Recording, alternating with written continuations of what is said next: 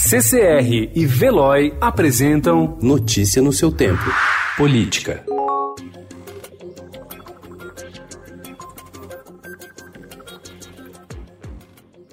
Depois de oito dias de panelaços e de enfrentar duras críticas nas redes sociais, o presidente Jair Bolsonaro tenta impor uma narrativa para sair das cordas na gestão da crise provocada pelo avanço do coronavírus no país. Menos de 24 horas após ter feito um pronunciamento à nação em cadeia nacional de TV e rádio, criticando o fechamento de escolas e do comércio para combater a doença, Bolsonaro conseguiu enquadrar o ministro da Saúde, Luiz Henrique Mandetta. O presidente alinhou o discurso com Mandetta, com a equipe econômica e com militares. A única voz dissonante que veio a público foi a do vice-presidente Hamilton Mourão.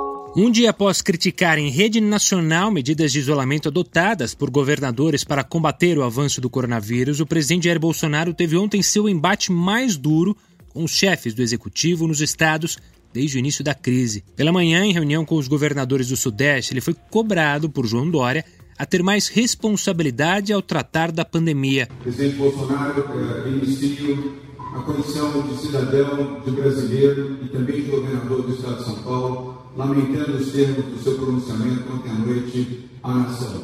O presidente retrucou, acusando Tucano de fazer demagogia e usar a situação como palanque eleitoral.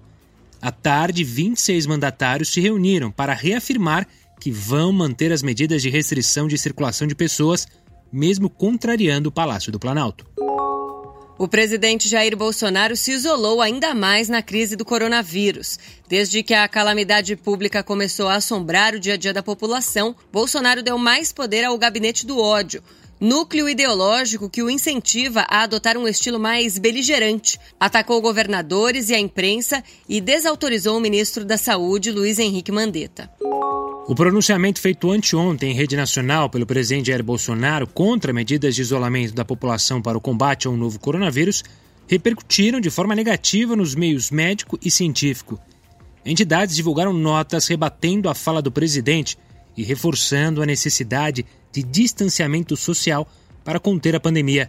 Atualmente, 2,6 bilhões de pessoas convivem com regras de confinamento mais ou menos rígidas, a depender do país. No Brasil, governadores de vários estados adotaram medidas a fim de diminuir a circulação de pessoas para tentar reduzir a propagação do vírus. Notícia no seu tempo. Oferecimento CCR e Veloy.